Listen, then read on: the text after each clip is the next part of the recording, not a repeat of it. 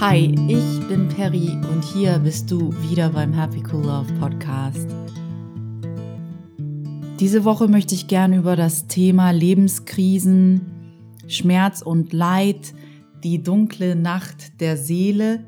Darum geht's mir diese Woche. Darüber möchte ich mit dir sprechen, weil ich unbedingt festhalten will. Ich glaube, das habe ich schon oft genug gemacht, dass Schmerz und leidliche Erfahrungen zum Leben gehören und manchmal auch wirklich hilfreich sind. Ich sage nicht, dass es einfach ist, aber wenn wir dieser Krise und diesem Schmerz Raum geben, auf eine konstruktive Art und Weise und auf eine wenig panische Art und Weise, können wir wirklich viel daraus lernen. Warum ist dieses Thema mir so wichtig? Ich habe manchmal das Gefühl, dass wir versuchen, Schmerz zu vermeiden, dass wir versuchen, so schnell wie möglich eine Lösung dafür zu finden, wie wir wieder normal sein können, wie wir wieder funktionieren und glücklich sind.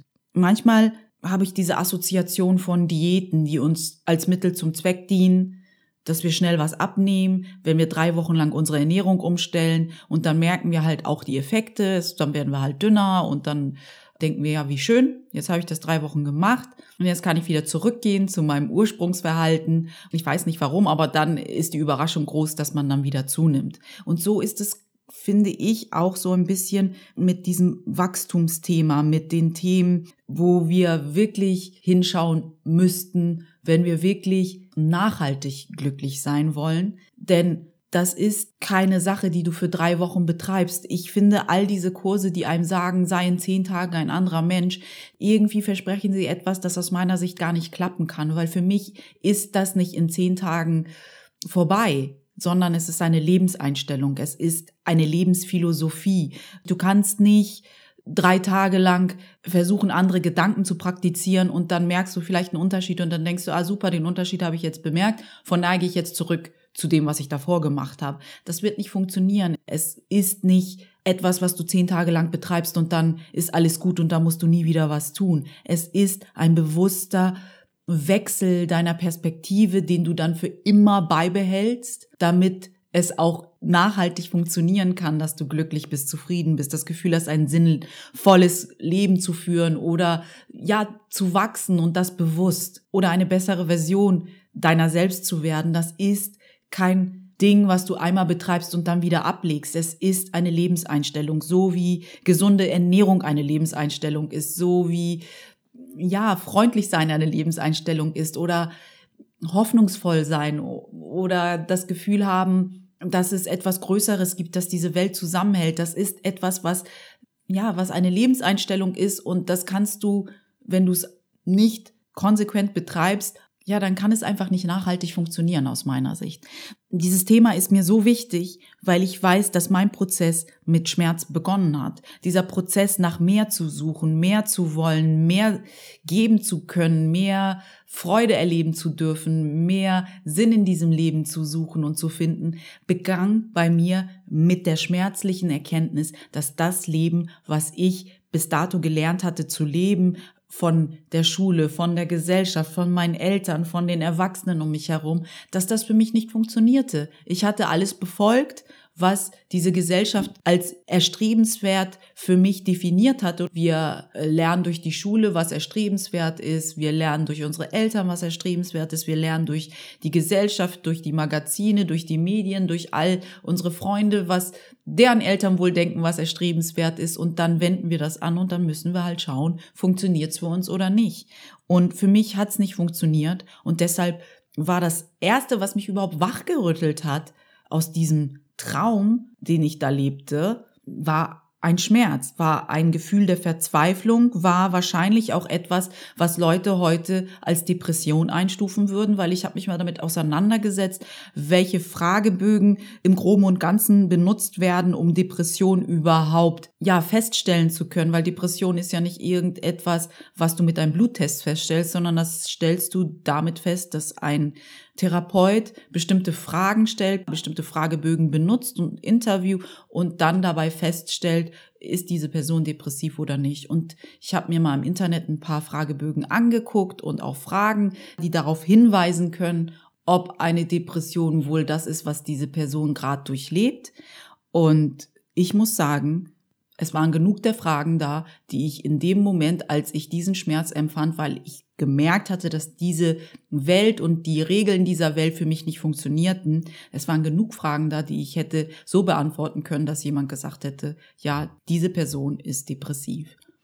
Warum sage ich das? Weil ich damit zum Ausdruck bringen will, dass Depression oder das Gefühl der Verzweiflung oder Schmerz und Leid nicht immer etwas sind, was unliebsam sein muss oder etwas ausdrückt, was falsch ist. Vielleicht war in diesem Moment dieses Gefühl der Verzweiflung auch wirklich wichtig für mich, um zu verstehen, dass etwas schief läuft und grundsätzlich schief läuft. Vielleicht war dieses Gefühl des Schmerzes wichtig für mich, überhaupt mir diesen Ruck zu geben, mich zu bewegen. Tony Robbins sagt immer, dass Schmerz da ist für uns, um uns darauf hinzuweisen, dass wir in Aktion treten müssen, dass wir was tun müssen, dass wir uns bewegen müssen, dass Schmerz auch was Gutes sein kann. Und das möchte ich heute mit dieser Episode festhalten. Schmerz gehört zum menschlichen Leben, zu der menschlichen Erfahrung dazu.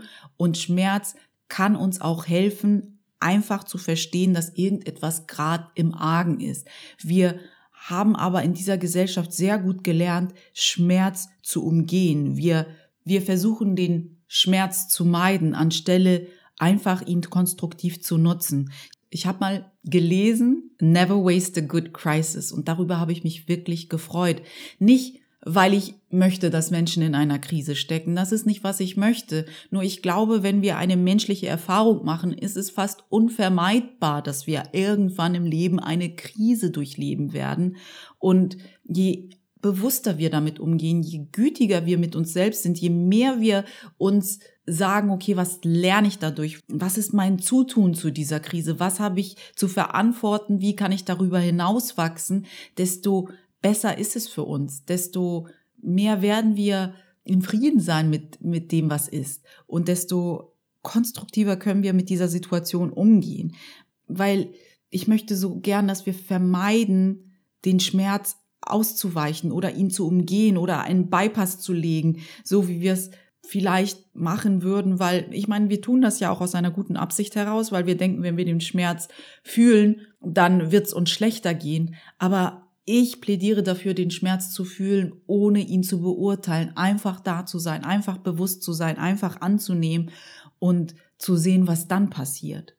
Also never waste a good crisis. Verschwende deine Gefühle des Schmerzes nicht, indem du sagst, wie komme ich schnellstmöglich aus dieser Situation wieder heraus, sondern sag dir und frag dich, was ist hier los? Was will mir dieser Schmerz beibringen? Was kann ich hier lernen? Was kann ich tun, um darüber hinaus zu wachsen, um diesen Schmerz zu transzendieren und nicht um ihn zu umgehen? Weil wir müssen durch den Schmerz hindurch auf die andere Seite. Wir können nicht um ihn herumschwimmen und auf die andere Seite und denken, dass dann alles gut ist, weil eigentlich haben wir dann nur alle Weichen so gestellt, dass dieser Schmerz immer wieder auftauchen wird. Bis du hinschaust, bis du lernst, bis du im Frieden bist damit, dann wird sich dieser Schmerz erst auflösen.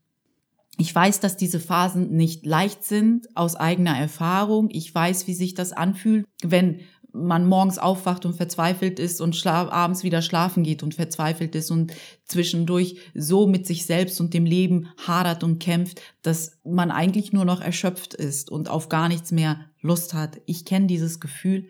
Auch wenn es glücklicherweise sehr lange zurückliegt, weiß ich genau, wie sich das anfühlt.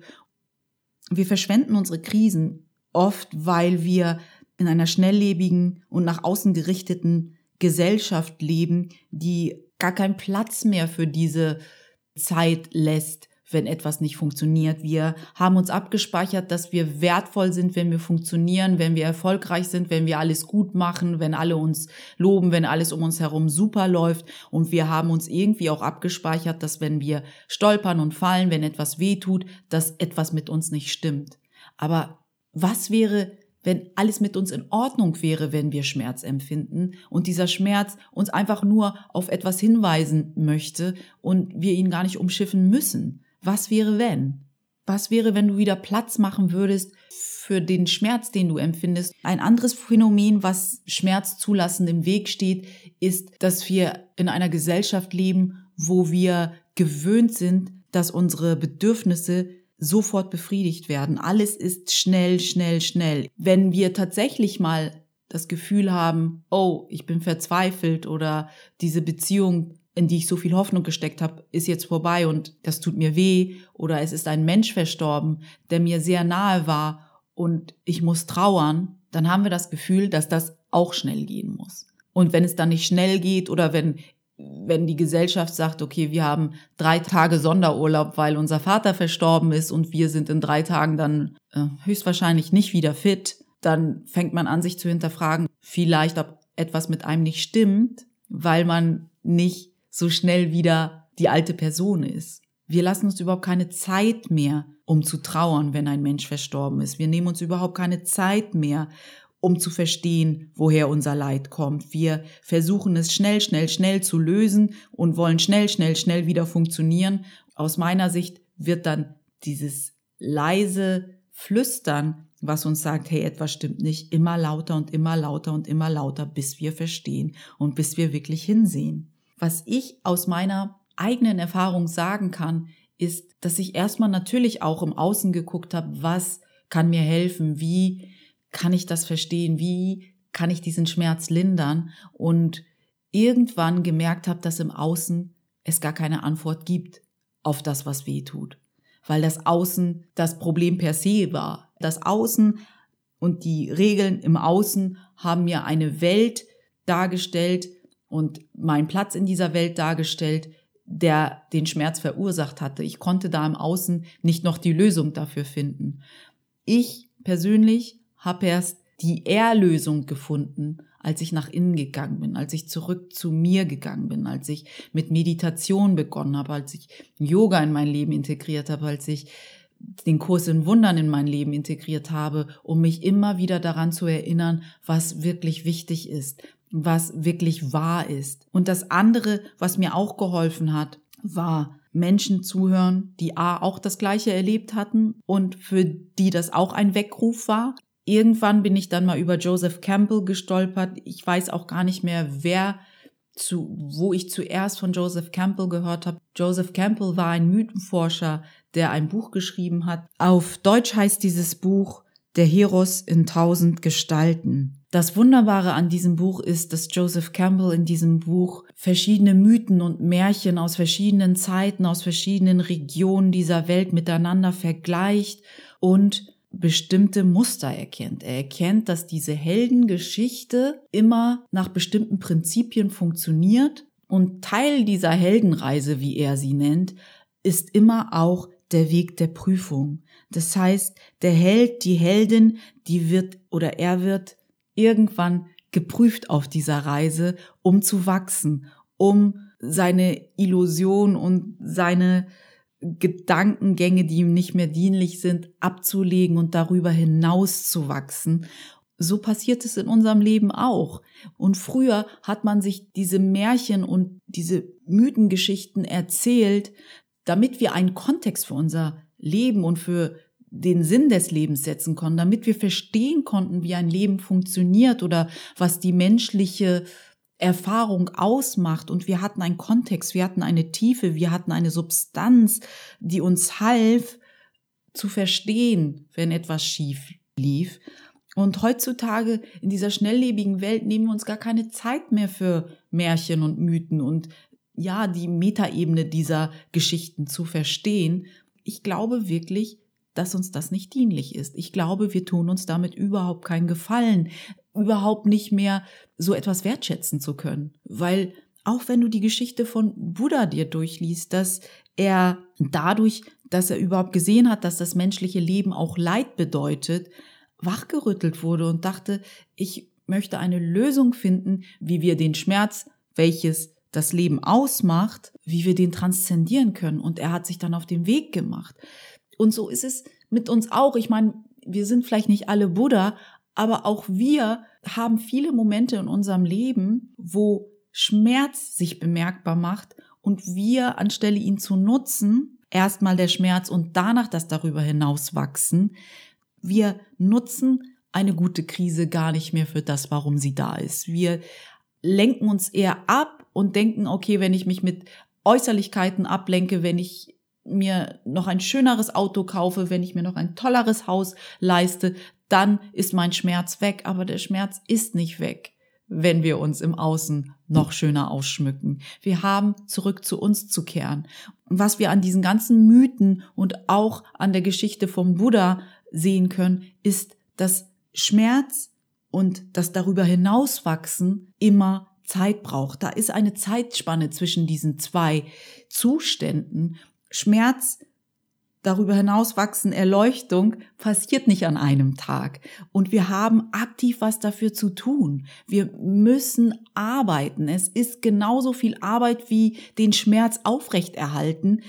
Also zur Erlösung zu kommen, ist, ist Arbeit den Schmerz aufrechtzuerhalten, ist aber auch Arbeit. Und wir können uns entscheiden, was wir tun wollen. In jeder Situation, wo wir eine Krise durchleben, wo wir merken, wir sind traurig oder wir merken, es lief nicht so, wie wir es gern hätten und wir haben eine Phase, wo wir wissen, oh, das wird jetzt wirklich tough, haben wir immer die Wahl. Wir haben die Wahl, uns auszusuchen, wer wir in dieser Situation sein wollen. Da ist unsere Wahl. Wir haben vielleicht nicht immer die Wahl, zu bestimmen, ob uns jetzt was passiert, was uns in eine Krise stürzt, aber wir haben die Wahl, uns auszusuchen, wie wir damit umgehen. Was ich dir gern mitgeben möchte, ist, dass Schmerz oder Leid kein Grund ist, in Panik zu verfallen, sondern Schmerz und Leid uns oft dazu einlädt, uns zu hinterfragen, was ist hier gerade los mit mir? Wir können Schmerz zu unserem Lehrer machen, wenn wir wollen. Lass uns unseren Schmerz nicht immer als unliebsames Stiefkind behandeln. Für mich ist eine der großen Nachrichten unseres Schmerzes immer, dass wir gerade falsch gucken. Wir haben uns in eine falsche Richtung orientiert. Und für mich ist Schmerz immer die Einladung, wieder zurück zu mir zu kehren, zurück zu meinem inneren Kern, zurück zu meinem, zu meiner wahren Natur und weg von diesen tausend Problemen, die mir das Ego aufdiktiert, welche ich angeblich habe. Der Kurs im Wundern fasst das so zusammen. Niemand könnte all die Probleme lösen, die die Welt scheinbar in sich birgt. Diese ganze Komplexität ist bloß ein verzweifeltes Bemühen, das Problem nicht zu erkennen und es deshalb nicht lösen zu lassen. Könntest du erkennen, dass Trennung dein einziges Problem ist, gleichgültig welche Form sie annimmt, dann könntest du die Antwort akzeptieren, denn du würdest sehen, dass sie zutrifft. Nehmest du die Konstanz wahr, die allen Problemen, die sich dir zu stellen scheinen, zugrunde liegt, dann würdest du verstehen, dass du die Mittel hast, sie allesamt zu lösen. Und du würdest die Mittel einsetzen, weil du das Problem erkannt hättest. Des Ego-Heilsplan dreht sich darum, Groll zu hegen. Es behauptet, dass du erlöst wärst, wenn jemand anderer anders reden oder handeln würde, wenn irgendein äußerer Umstand oder ein äußeres Ereignis verändert würde. Somit wird die Quelle der Erlösung ständig als außerhalb von dir wahrgenommen. Jeder Groll, den du hegst, ist eine Erklärung und eine Behauptung, an die du glaubst, die besagt, wäre dies anders, so wäre ich erlöst. Der für die Erlösung notwendige Geisteswandel wird somit von allem und von jedem außer von dir selbst gefordert. Das ist es, was ich meine, dass wir immer im Außen nach einer Lösung suchen und immer denken, wenn das anders im Außen wäre, dann würde es mir besser gehen. Aber eigentlich geht es immer wieder darum, zu dir selbst zurückzukehren. Und ich glaube, das habe ich auch schon so oft gesagt, dass es das Wichtigste ist, was du tun kannst in jeder Situation, die dich stresst, in der du Schmerz empfindest, in der du Leid empfindest. Komm zu dir zurück, denn die Veränderung findet immer in deinem Geist, in deinem Kopf, in deinem Verstand, in deinem Verständnis statt und nicht im Außen. Das Außen reflektiert nur das, was du innerlich sowieso schon parat hast und deine Überzeugung und dein Glauben und dein Bild der Welt, was du im Inneren pflegst, wirst du im Außen einfach sehen. Und wenn du Schmerz empfindest, dann ist irgendeine Überzeugung und irgendetwas in dir da, was diesen Schmerz nährt. Und wenn du dorthin guckst, dann kannst du wahrscheinlich dich davon auch befreien. Eine andere Sache, die mir noch wichtig ist, auf die ich auch schon kurz eingegangen bin, ist zu verstehen, dass wir alle, allesamt auf die eine oder die andere Weise äh, dieselbe Erfahrung machen. Ich sage jetzt nicht, dass jeder das gleiche Leben lebt, das meine ich nicht damit, sondern wir werden alle irgendwann eine schmerzliche Erfahrung im Leben haben. Wir werden vielleicht alle, wir werden alle irgendwann Leid erfahren und Vielleicht werden einige von uns auch das Label depressiv tragen. Aber das, was ich damit sagen will, ist, lass uns nicht immer nur sagen, mir passiert das. mir geht's nicht gut, sondern lass uns das immer in einen größeren Kontext setzen und verstehen, das ist Teil der menschlichen Erfahrung. Wir gehören alle zusammen. Das ist, wir können so viel mehr Verständnis füreinander haben und viel mehr, ja, Güte füreinander aufbringen und verstehen, dass das nicht nur unser Leid ist und unser Schmerz ist, weil Schmerz ist Schmerz und Leid ist Leid. Es ist egal, in welchen Facetten sich das äußert. Wir alle haben diese Erfahrung. Wir alle gehen da durch und wir alle haben eine menschliche Erfahrung. Lass uns doch einfach mehr Verständnis füreinander haben und lass uns doch einfach verstehen, dass da was Größeres im Gange ist als nur wir allein in unserem Schmerz. Ich glaube, damals, als ich schmerzlicherweise für mich realisiert hatte, dass das Leben, was ich erlernt hatte und all die Werte und all die Vorsätze und all die erstrebenswerten Dinge, als ich merkte, dass die in mir nicht Freude erzeugten, sondern Leid, hätte ich mir so gewünscht zu verstehen, dass ich nicht allein bin in diesem Schmerz, dass ich nicht allein bin in dieser Enttäuschung und in dieser Verzweiflung. Ich weiß, dass es mir sehr viel Trost gegeben hätte, hätte ich verstanden damals, dass das nicht nur meine Erfahrung war, aber für mich waren ja scheinbar alle anderen okay mit dieser Situation. Nun weiß ich aber, dass Schmerz und Leid zum menschlichen Dasein dazugehört und vielleicht andere es auch so empfunden haben wie ich, aber noch nicht in der Lage waren, es anders machen zu wollen oder zu sagen, für mich reicht das hier. Deshalb ist diese Podcast-Episode mir heute auch so wichtig. Wir sind nicht allein in unserem Schmerz die Mythen und die Märchen unserer Welt halten es immer wieder fest. Geh auf die Metaebene, schau, es gibt eine Heldenreise, wie Joseph Campbell sie beschrieben hat. Und in dieser Heldenreise kommt immer vor, dass es Prüfungen geben wird. Und so ist es mit deinem Leben auch. Du bist auf deiner Heldenreise und irgendwann wirst du einer Prüfung begegnen und diese Prüfung wenn du sie meisterst und wenn du sie annimmst, dann macht sie dich zu einer besseren Person, dann macht sie dich zu einer liebevolleren, gütigeren, erwachseneren, erwachteren Version deiner selbst. Und genau das ist ja, warum wir hier sind. Alles andere ist gar nicht mal so wichtig. Das ist eigentlich nur beiläufig. Das, was offensichtlich ist, ist nicht das Wichtige. Das Unoffensichtliche und das, was auf der Metaebene immer dabei ist, das ist das Wichtige. Also verschwende niemals eine gute Krise. Ich sage das nicht aus einer Leichtigkeit heraus oder aus einem Abtun von Krisen heraus, sondern ich sage das, weil ich selber weiß, wie es ist, Krisen zu durchleben. Und ich sage es, weil ich es wirklich auch schon total verbaselt habe mit Krisen und es auch wirklich gut gemacht habe mit Krisen. Und ich weiß, dass wenn ich es gut gemacht habe, ich immer das Prinzip angewendet habe, dass ich zu mir zurückgekehrt bin, dass ich eine Metaebene gesucht habe, dass ich versucht habe, die Nachricht im nicht offensichtlichen zu finden. Und das ist das, was ich mir auch für dich wünsche. Ich danke dir sehr, dass du heute dabei gewesen bist.